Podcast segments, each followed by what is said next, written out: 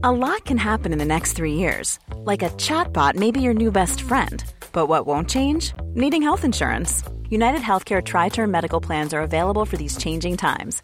Underwritten by Golden Rule Insurance Company, they offer budget friendly, flexible coverage for people who are in between jobs or missed open enrollment. The plans last nearly three years in some states, with access to a nationwide network of doctors and hospitals. So, for whatever tomorrow brings, United Healthcare Tri Term Medical Plans may be for you. Learn more at uh1.com. Hiring for your small business? If you're not looking for professionals on LinkedIn, you're looking in the wrong place. That's like looking for your car keys in a fish tank. LinkedIn helps you hire professionals you can't find anywhere else, even those who aren't actively searching for a new job but might be open to the perfect role. In a given month, over 70% of LinkedIn users don't even visit other leading job sites. So start looking in the right place. With LinkedIn, you can hire professionals like a professional. Post your free job on linkedin.com slash achieve today. Wake up in the morning feeling like Waterman is extremely well. She's very slippery. you don't own me. Okay, now the tough question. Is this a try? Yes or no? just because I'm a woman. Is Starkey having to listen to all of this? Yeah, I mean, he probably normally listens to the podcast anyway, so he's not making eye Live contact. insight. Yes, he does not. Right. Hello, tryhards. Good afternoon, everybody, or good evening, or good morning, whenever you're listening to this. I'm glad that you realised that they weren't listening live then. we do have one member of the public list listening live. Um, so good afternoon, Mr. Stark. But um, happy St. Patrick's Day, Laura Jane. well, happy St. Patrick's Day to all of our Irish listeners, especially Dee O'Sullivan, who is the Tryhard super fan and I'm sure is knee deep in Guinness at this point. Knee deep in Guinness. I don't think I'd enjoy that. A bit Would foamy, you? wouldn't it? Did you not, when you were a kid, used to always want to like do that like bath of baked beans like people would do on Red Nose Day and stuff? Um, no, I don't think so. One, mm, I've always thought that. So when Tyrrell's was the Premier 15 sponsor, and you got player of the match, you got given a giant bag of Tyrrell's, but unfortunately, it was rather disappointing. And I'm it's it's a spoiler alert because um another one of those because uh it's not a big bag of crisps. I can say that now they're not a headline sponsor. No one else is going to get one. I have kept the giant bag. It's actually not too far from me now.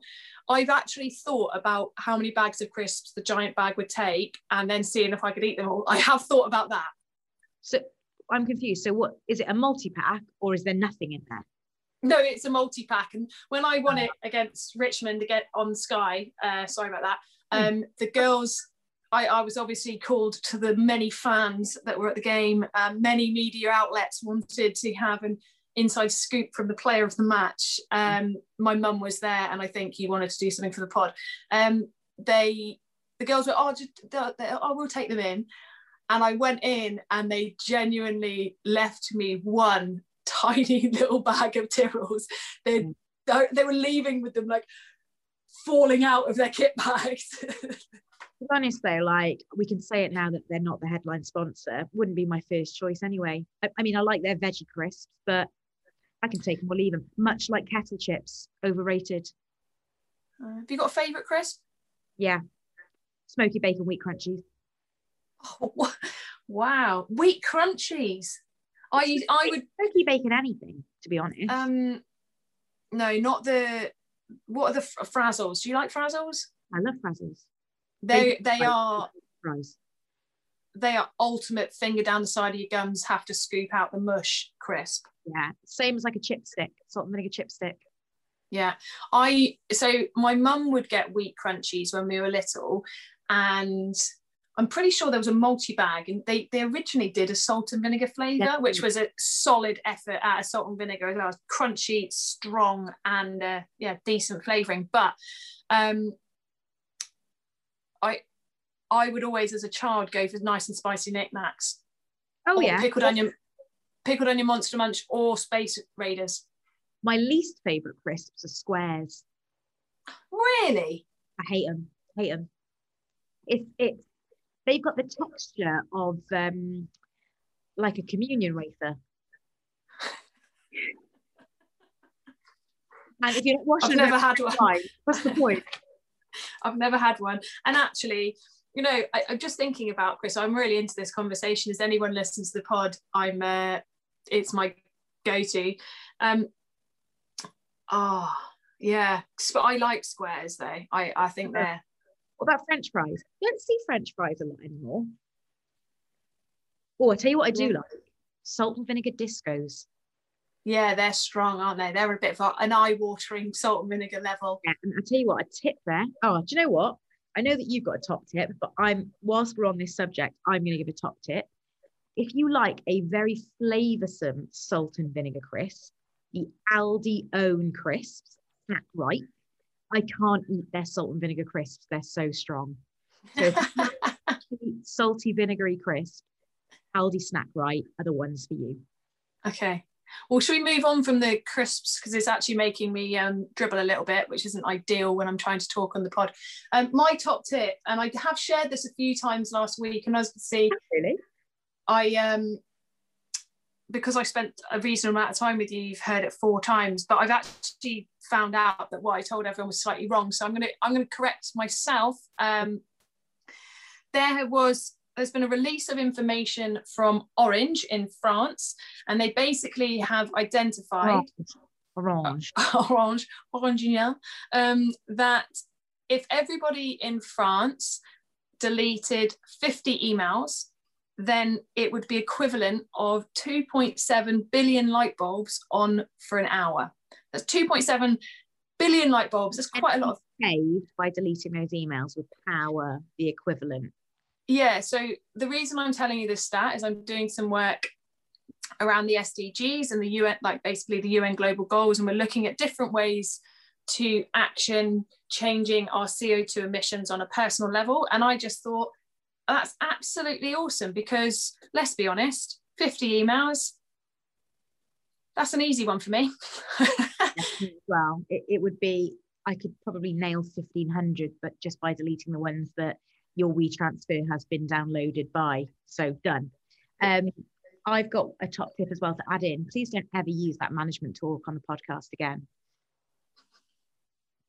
Listen to you. Yeah, we're just actioning some uh, SDGs. All right, no. Uh, um, LJ, I've got a hard stop at uh, at two thirty. So can we get through the pod, please? Okay, uh, let's take that offline and we'll talk about it later. Um, my Are we going granular on this podcast? hey, let's run that idea up the flagpole and see who salutes it. Although when the rubber hits the road, I'm going to be really happy with um, the points that we make. oh God, I hate it. I hate it. Right, my pause for positivity this week is a little bit soppy, but as we are starting to exit lockdown restrictions and normal life is back on the horizon, I last week was very lucky that I got to spend some time with you, um, three days to be precise, because we're working on a project together.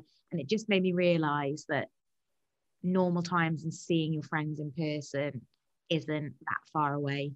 And actually, that's my pause for positivity that when you will get to see your friends again, it is the nicest feeling in the world. Obviously, the novelty wore off by the end of Friday that I'd spent that much time with you, but that's my pause for positivity this week. Yeah. Oh, look, last week was great. And actually, it was really cool as well. It was disappointing that Starkey was only featuring on one of those three days. I was expecting to to have him there to basically bully you with, um, but um, yeah, you're completely right about seeing different people on a professional, personal basis is just an isn't something that we've done. And and I don't know, when you do it, you finally realize that you took it for granted for so long. Um, but yeah, not long, hopefully. There's a big announcement, isn't there, recently? I don't know whether it's in, in Wales, um, in England this week, that if you are over 50, I'm, I'm not quite there, LJ, just before you get that in there, oh. um, you can go on and to an NHS, the NHS website, and you can register for your uh, vaccine, which is super cool. We're nearly there. if that is news to you and you're interested, I retweeted that this morning. So if you go on my Twitter feed, you'll be able to see the link to go on there. That only applies to NHS England at the moment, but if you uh, want to check it out, it's on there. Should we talk about some rugby? Yeah, I mean, there's um not really much going on this weekend, so might as well reflect on last weekend. Before we do talk about this weekend, like mega lols that yet again I have stolen the Legends League. Obviously, there was a weekend left. um, Alex Payne is is hot at my heels in the Legends League and could snatch it at the death, but yeah, I had a very funny message from Dom, one of the boys at Match Pint this morning, just like, how are you so good at this? How are you so good? And I've realized it's because the English and Irish people in the league refuse to put down a Wales win. So it's quite easy for me because Wales have done well. Yeah. Um, I actually didn't back England at the weekend either, so that bit me in the ass. But um, I, I went for England. I actually also feel like you were really, really open and honest with your top tips at the uh, at the start of the uh, Six Nations on the top tips area. So people just need to listen back to that podcast if they if you really want to get in the mix amongst Matchpint. I think you f- shared some really interesting points around the grass length, the referee, the you know, I, I I struggle a little bit with imposter syndrome when it comes to the Legends League. And this week I'm up against Ben Kayser. You know, I'm not a legend, but at the same time, we've won the same amount of European Cups. So Mate, you'd smash him on a European Cup quiz. So I'm backing you. And you are a legend. You're an absolute legend of a tryhard. So yeah. don't put yourself down, please.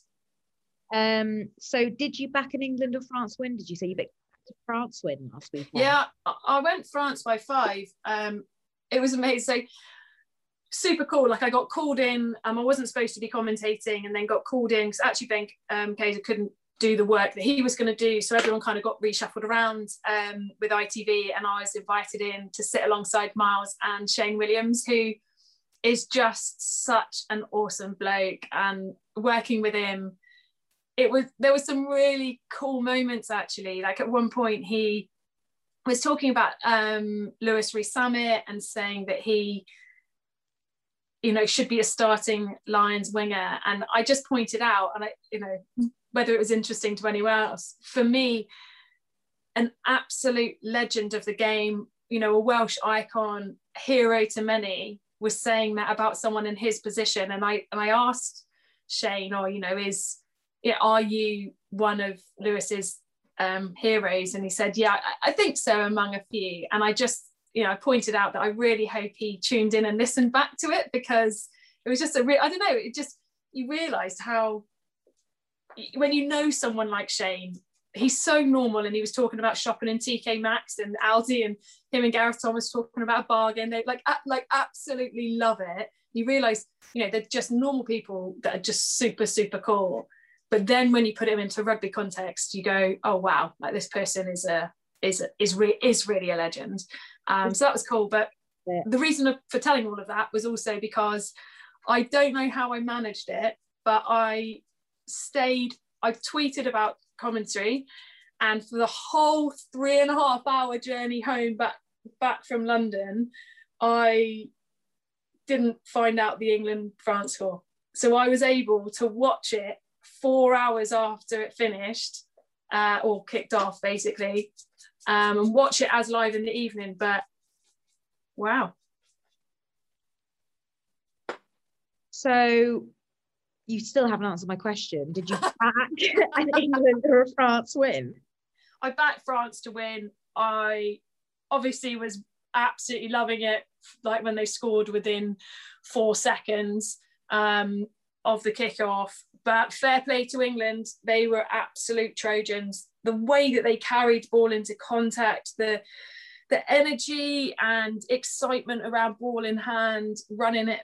Um, we haven't seen it for a long time, and it was just all of a sudden it, it, clicked, and they were able to get into the game because there wasn't all of those breaks in play with penalties being given and like unforced errors. It, it was far slicker, and it shows that actually when you can build when you can build phases, you can build momentum. If you've got momentum, you can put pressure, and pressure then puts like it means that the opposition make the mistake. So yeah, I went with the France win by five. They didn't, but happy. How about you? Who did you go for? Uh, I went for England. You know, just solidifying leads in the Legends League. Yeah. Do you think that this it looks like England have got some attacking shape now. And do you think this is the start of a new phase for them? How do you see them getting on against Ireland this weekend? Oh, you know what? I think I don't think they did anything fancy or anything amazing at the weekend. They just managed to keep hold of the ball. The passes were far more clinical. Um, contacts were far sharper. You know, it was just they didn't have all of those unforced errors and they didn't they've previously lacked being clinical and they actually were far better at that i don't i wouldn't say in terms of yeah tactics and anything like that there's much of a difference i think it just shows that you know when you get things right on a simple simple basis you can like i said enforce more pressure and it's interesting a defensive one because the try the first phase try that france scored was just oh. outstanding oh. but it was pretty oh. but looking at it it, it's interesting because the person that does the damage and no one's really said anything is Vakatawa. Yeah. So if you and this is the risk of having someone like um, George Ford at 10. As a 12, you're a defensive sheriff, which we know Owen Farrell absolutely loves but you also have to protect your 10. Your 10 is there, you know, so he's in half mind, but I've got to protect him. But the hardest position on the field to defend, in my opinion, having played there, and I just got it absolutely wrong time and time again, is at 13 because you you're the cornerstone basically. But if the 12 doesn't shift, you can't shift. But Vakatawa's line, his holding line, and he, because he is so influential, we see it in Bristol with Semi Radradra if he runs a short line, you have to defend him because if he doesn't, you have to defend him more than I've got him covered in case. It's no, you actually have to defend him because if you don't, they're just busting through your tackle. That's interesting. And I want to ask you this weekend for Wales. George North has done a job in midfield. Is he strong enough defensively to take on France? Do they need to seriously think about who their midfield partnership is because he is not necessarily the strongest defensively there? Well, it's like you've read my mind, oh. Laura Jane, because that was going to be my next point, right? So 13 is really difficult to defend. Where does Henry Slade like to defend? He likes that kind of up outside shoulder type of defense. You see it in an extra shirt. He's a really aggressive, very kind of um, confrontational defender, but he bites in, which then puts Jonny May out of all sorts of pain because he doesn't have an inside shoulder covered. And then you've got um, who's at fullback? Daly. Um, no, Elliot Daly wasn't on the field. Oh gosh. I listened on the radio. Oh my god, it's completely slipped my mind. Anyway, um, it will come back to me. It basically that that's how they get the overlap. That you end up with a three on two on the wing, and they run through and score amazing first phase try looking at Wales, George Ford has been really good. And actually, their defence in the outside channels has been unbelievable. But it's because they've got pay, they've got pace for a winger at 13. So it means that you basically can offer teams the outside shoulder on a regular basis because there's not they're not going to get around you because they're too quick. And what they also have been doing really, really well, and against England, they were phenomenal because England are quick they basically offered the outside, lassoed their feet, got them onto the floor, and turned the ball over in that five metre channel. They were unbelievable. All of that outside backs for Wales. And yeah, we haven't seen, and in the autumn, I think we saw George Ford, uh, George North come unstuck defensively when when people were running at his channels and line changes at that channel. Um, and if I was France, that that's where I would look. I think the advantage that Wales have over over the English side at the weekend is that Dan Biggar loves it in defence, doesn't he? Absolutely loves it. It's not like Jonathan Davies needs to look after him because Biggar will be like chomping at the bit to go and smash someone. So that is probably a slightly different one because if your 12 is questioning something, your 13 is under a whole more heap of pressure, which I don't think they have necessarily. box back out to 13 and bring someone else in at 12? I think it would be a massive call if they do, given how they've performed. I think one thing I really liked about them as a pairing was the old gut pass try that we saw um, on the weekend against Italy. Um, Jonathan Davies going to the line, busting through, and then offloading like that. That's a planned play. That's not just off the cuff. They know what they're doing there, um, and it plays into the size and speed of George North. Um, would they get away with that against France and Fickou at, at 12? No chance. You'd absolutely pulverized him. But um, I think it, it is an interesting selection, but I believe that they probably should stay with what they've. The reason why they went with the same, relatively the same, um, against Italy, apart from Cory Hill and um, Davies at nine, obviously that was an injury replacement. The reason he did that was to get consistency and performance, in my opinion, to be able to take France on. And then, and actually in commentary, I was talking to Shane um, about how um, Italy played ridiculously deep. So they were playing in a way that was worried about the line speed and umbrella defence from Wales. So to counter a line speed and an umbrella, you go really deep to play around it. Yeah. But Wales didn't defend like that. Even though Italy kept playing playing like it, they didn't. They were just doing a, a slide defence. So it was really interesting. And, and Shane and I were discussing how by showing a hand that isn't just necessarily what people always expect, makes it really difficult to analyze an opposition because they could do this or actually they could do that and they're both they're successful at both so the strategy that france will come with at the weekend i think now they're going to have to think twice about what they do which i love it's a really interesting narrative because you've kind of got that apprentice becomes the master in that Gethin Jenkins is obviously Wales's defensive coach, having learned under Shaun Edwards, who he goes up against this weekend. So I like that as a story and it'll be interesting to see how Shaun Edwards feels about that. One thing I wanted to pick up on from the England France game was one of your commentary lines. I've a, a little moan, not at you, but at the uh, opinions of some people on Twitter. So you had an immortal line about Louis Rees-Zammit having the turn of an elite netball player, which I loved and lots of people loved. And to see people complaining about that, how dare you complain compare him to a netball player? If you had said he's got a turn like Cruyff, people would have been like, "Oh, lovely. You don't know what that means." You're, the, no. the look but for some reason, you're diminishing him as an athlete by comparing him to a netball player. And what has annoyed me most about that is that the tweets I've seen complaining about it are from women. Get in the sea, as far as I'm concerned. Get in the sea. I just. It, it did fascinate me actually how it, it was like literally I had there was like two camps. You had the hell yeah, she's called out netball, love this, like absolutely here for this. In you know what? Engaging with a new audience, people yeah. that haven't been engaged with rugby, all of a sudden we're saying that like there's a skill set that crosses over. You know what? When I couldn't play rugby as a mini, where did I learn about my footwork? I've been that's what I've been touted as as being world class at whether I was or not. It, I think it's because I didn't like getting tackled. But actually, where did I get that skill set? Where could I practice that? Who did I get in to help who's, coach who's my some favorite, of the girls' footwork? Who's my favorite player in the world?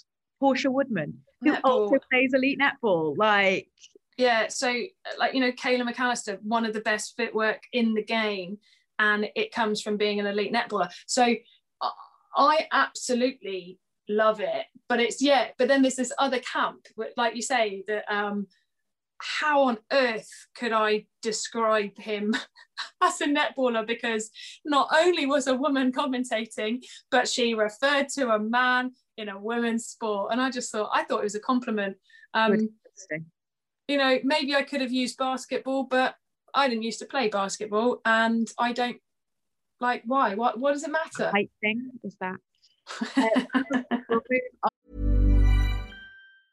Ever catch yourself eating the same flavorless dinner three days in a row? Dreaming of something better? Well, HelloFresh is your guilt-free dream come true, baby. It's me, Keke Palmer. Let's wake up those taste buds with hot, juicy pecan-crusted chicken or garlic butter shrimp scampi. Mm. Hello Fresh. Stop dreaming of all the delicious possibilities and dig in at HelloFresh.com. Let's get this dinner party started. Hiring for your small business? If you're not looking for professionals on LinkedIn, you're looking in the wrong place. That's like looking for your car keys in a fish tank. LinkedIn helps you hire professionals you can't find anywhere else, even those who aren't actively searching for a new job but might be open to the perfect role. In a given month, over 70% of LinkedIn users don't even visit other leading job sites. So start looking in the right place. With LinkedIn, you can hire professionals like a professional. Post your free job on linkedin.com slash achieve today. Hey there, it's Michelle Norris. I'm host of a podcast called Your Mama's Kitchen. When I travel, I'm usually looking for a way to find a taste of home when I'm not at home. And one of the things I love to do when I am at home is entertain. And Airbnb allows me to do that. When I was in California recently, I rented a house that had a great kitchen. And when we were sitting around the table, we're all thinking, we're in someone else's house. Someone could be in all of our homes as well. If you have a home, but you're not always at home, you have an Airbnb. Your home might be worth more than you think. Find out how much at airbnb.com/slash host. On to Ireland, Scotland. It's the one I got wrong in Matchpint on the weekend. I went for a Scotland win and towards the end, obviously thought, oh, this is happening. Uh, it's a banana. Toyah, Toyah, how do you feel if you're Ali Price after that? Um, you know what? There was two influential moments for me, and they were both his errors. So he gave away the penalty for being offside just before half time. Um, and then yeah, that last error. Oh, you got to be a bit gutted, gutted, but at the same time,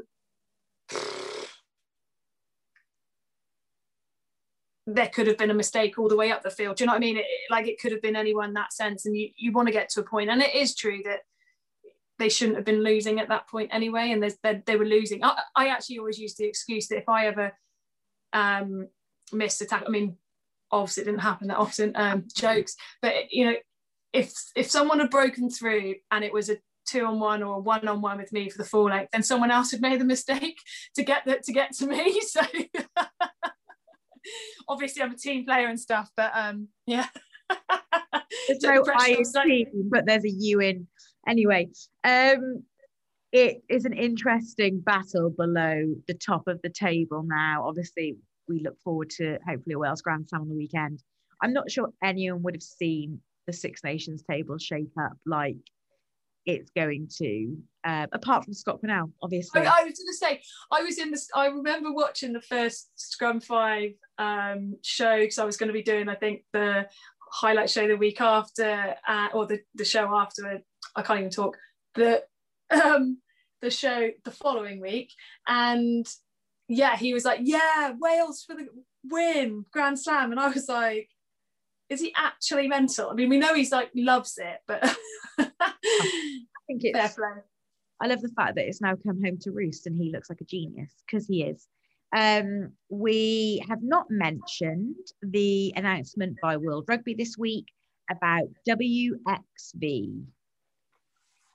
Yeah, so 16 teams, September to October 2023, three tiers, 664. I, uh, you know, I think it's a massive, massive step forward um, by World Rugby, and it's been a few years in the making. Um, interestingly, at the media launch, um, Alan Gilpin, the CEO or COO, not sure, he's COO, yeah, of World Rugby, um, said that this is later than it should have been because of COVID and the postponement of World Cup, which is a bit frustrating, um, but fair play to Katie Sadleir um, and her team getting it over the line um, because it will make a massive difference. I think what we need to to remember is that 2023 is a long way off. There's, there's still a lot that needs to be done, and let's not just rely on one tournament and one competition to change what's happening in women's rugby. There are far bigger and oh, far more things that need improving and changing and supporting um, across the globe. So yeah, I think it's really cool. I think it will invite in new um, commercial rights. It will have therefore in, involve different commercial partners. Um, it's better at competition. Yeah, I, I think what's interesting is each of the tiers, so one to three, will have a host will be the host country for seven weeks. Yeah. Um, and the games will be played during that time. And it's kind of like a, a Nations Cup format.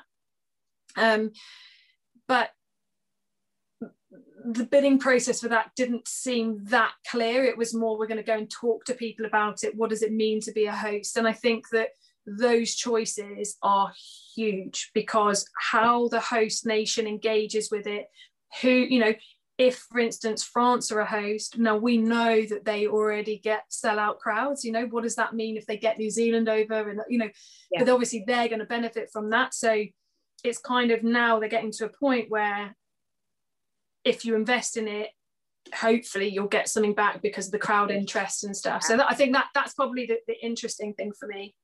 What do you think?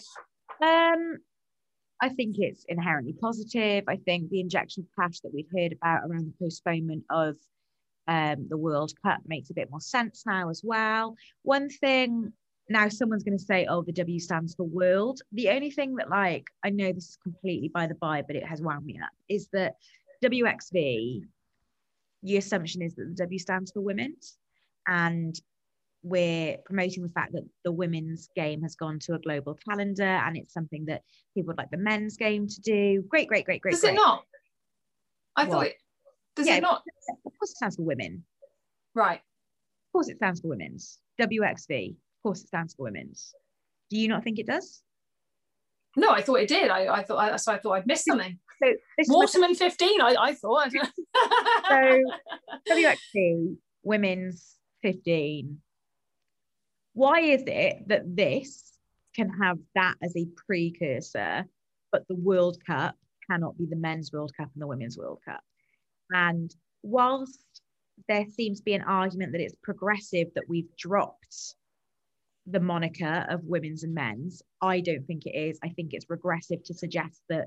So, hang on. Cup diminishes it. Have you been listening to the pod? Because I'm sure I've been saying this for two years. Never heard. Never heard you mention it. Um, I think just I think on it, um, not to drag it out, right? I'm really interested in how they use this as an opportunity to develop and support growth of other areas of the game. So around, you know, with the women's um, side of the HSBC World Rugby Seven Series, um, the officiating, um, and like you know, we see we've seen over the series um, referees gain experience at different tournaments with different games, and, and actually, are we going to see this as an opportunity for growth and development and opportunity in the 15s game for those referees? And actually, now we've got a tiering, you know, because actually, you think you know, referees coming through need to gain experience, just like me with commentary, just like in coaching. But actually, the lower tier, tier three, probably need to be officiated better because of the level of the game. Do you know what I mean? So I'm, I'm interested to see how that structure works.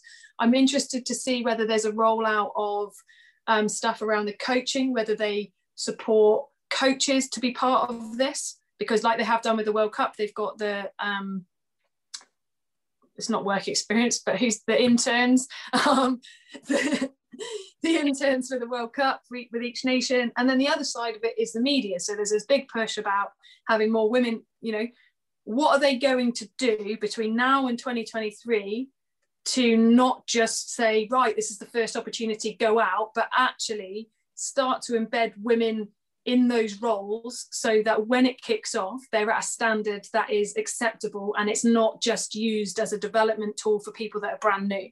You yeah. know, we're showcasing the top talent across the globe. It therefore needs to have the top talent in every other ever, every other area. There you go. Got it out. Um, I was going to add some. Oh, do you know what? Related but unrelated. I saw the lovely Lynne Cantwell last week for a bit of work, and we were lovely, having, lovely, having discussions about World Cup postponement, stuff like that. And it had, if I'm, you know, admit things, escaped my notice and consciousness. If the World Cup takes place next year in the same window, there are weeks between the World Cup and the Sevens World Cup. Ah, see, so that was discussed on the call, and um, they're looking at October, November time rather than the September, October window. So it is slightly later because of Rugby World Cup, which is in Cape Town, as probably why you were talking about it to Lynne, who's now the high performance manager for um, for South African women. Um, put her in touch with Brian, two of my faves, um, chatting. They're going to be mates. I've got two places to stay when I go over there. Um, happy days. Um, and then also the other thing to remember is it's the Commonwealth Games. So sevens in it's uh, in that beautiful city, um, vibrant, luxurious um, Birmingham. So there's um, yeah, there's the Commonwealth Games. Um, Heather, I think, I mean, if she's not front and st- centre of everything as um, my favourite Brummie, then uh, I'll be very gutted. But there's those two big tournaments. Guest sport's going to be for the Commonwealth Games. Pardon? You know that they have like a guest sport. There's like a whatever the home venue gets to pick, like a sport that gets added in. It's going to be 2020. Is it? Yeah, I'm absolutely buzzing for that. I'm so buzzing. Wow. How would, would England, what happens with the England cricket team then? Because is it England? Because there's no Welsh, there's no Welsh players in the England. oh, I thought there was. Wasn't Simon Simon Jones the bowler used to play for England, didn't he? Yeah, he did 15 years ago. So, hang on, hang on. Are you surprised that I know that fact? I'm surprised that you think Simon Jones still plays cricket for England. I don't think he still plays cricket for England. I'm just saying I, I was proving the fact that he's the only he's the only t- tennis player. He's the only cricketer that I know really. Um, obviously, I know I don't know him personally, but Freddie Flintoff. We had the pleasure of interviewing Michael Vaughan, who's a you like know a little bit older. Um, and who? Sorry, you know Monty Panesar. so do you. Wink, wink. Um, and don't say things like that on the podcast because people will think that there's like a story there, other than. Um, Siri, just, Siri just asked me about your relationship with him. Um, I um, purely platonic. I, I am um, the the reason I know of Simon Jones is because his cousin Nathan um, lived with my boyfriend at uni. So oh. we watched him when they won the Ashes in 2005 during the summer. I became a bigger cricket fan than you because I knew I didn't know him, but I thought I did because of Nathan watching the Ashes. Say cousin, I know Simon's brother-in-law, Gelly. So, oh right, well maybe Simon could be a guest on the pod. Yeah, we'll invite him on. Good old Jonesy. Um, we have completely lost the run of this podcast this week. Uh, what are we going to talk about next? European rugby? Anyone fancy it?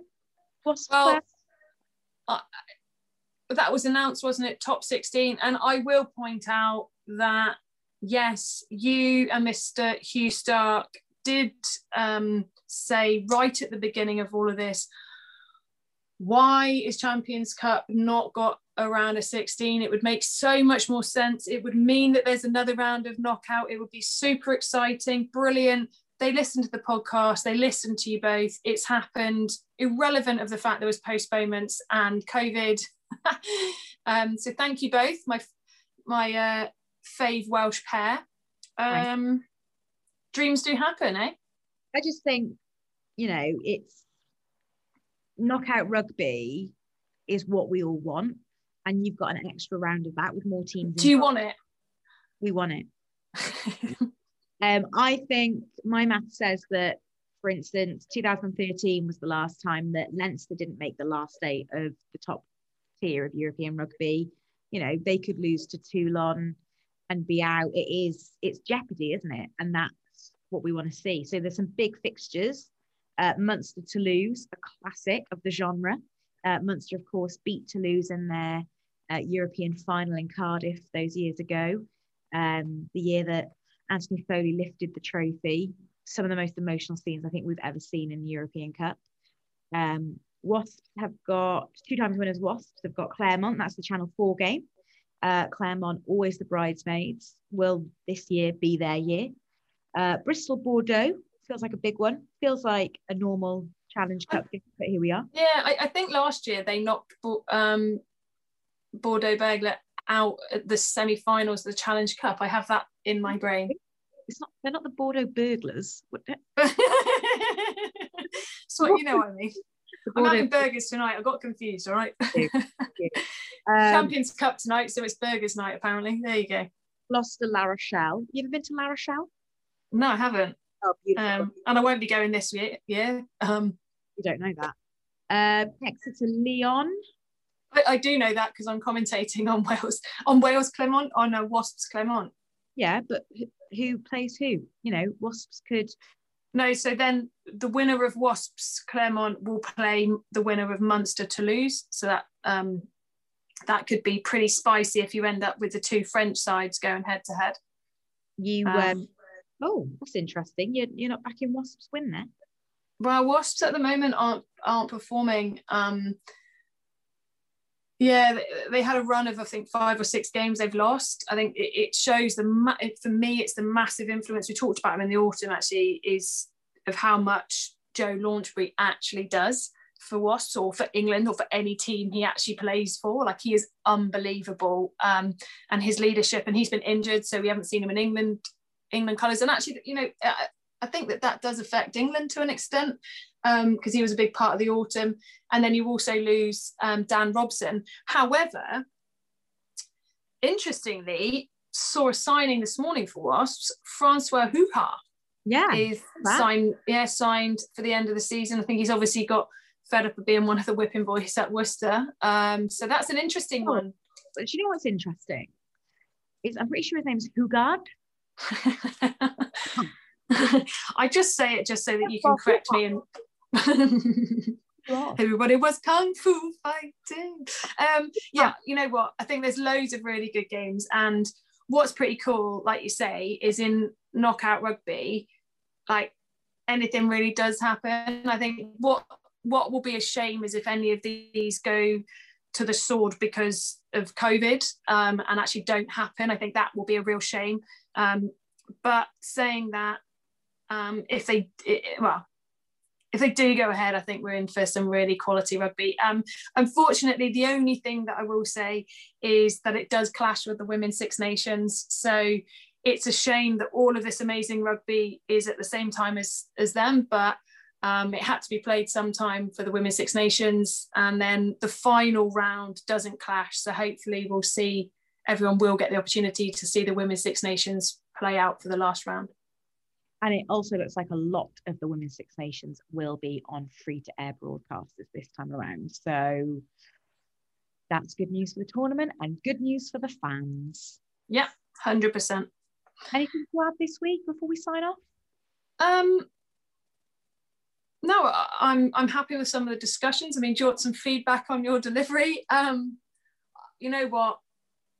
It's uh, I can't believe we're at the end of the Six Nations already. I can't believe Wales are going for a Grand Slam. It is absolutely mental, but fair play. I think what's been really cool is rugby has been in a super positive place after a pretty rubbishy autumn. Everyone was saying how rubbish it is. There's been some cool games. The vast majority of them have been within one score um, and actually played a bit of a part in just getting people over this final hurdle. Because let's be honest, by the end of January, beginning of February, everyone was clinging on by dear life with this lockdown malarkey. So hopefully we'll finish on a high nearly because there's a game next weekend um, in two weeks' time.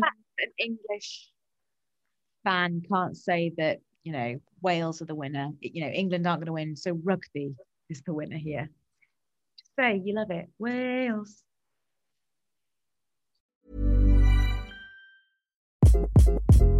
Hi, this is Craig Robinson from Ways to Win, and support for this podcast comes from Invesco QQQ. The future isn't scary, not realizing its potential, however, could be. Just like on the recruiting trail, I've seen potential come in many forms as a coach. Learn more at Invesco.com slash QQQ. Let's rethink possibility. Invesco Distributors, Inc. Hold up. What was that? Boring. No flavor. That was as bad as those leftovers you ate all week. Keke Palmer here, and it's time to say hello to something fresh and guilt-free. Hello Fresh. Jazz up dinner with pecan-crusted chicken or garlic butter shrimp scampi. Now that's music to my mouth. Hello Fresh. Let's get this dinner party started. Discover all the delicious possibilities at hellofresh.com.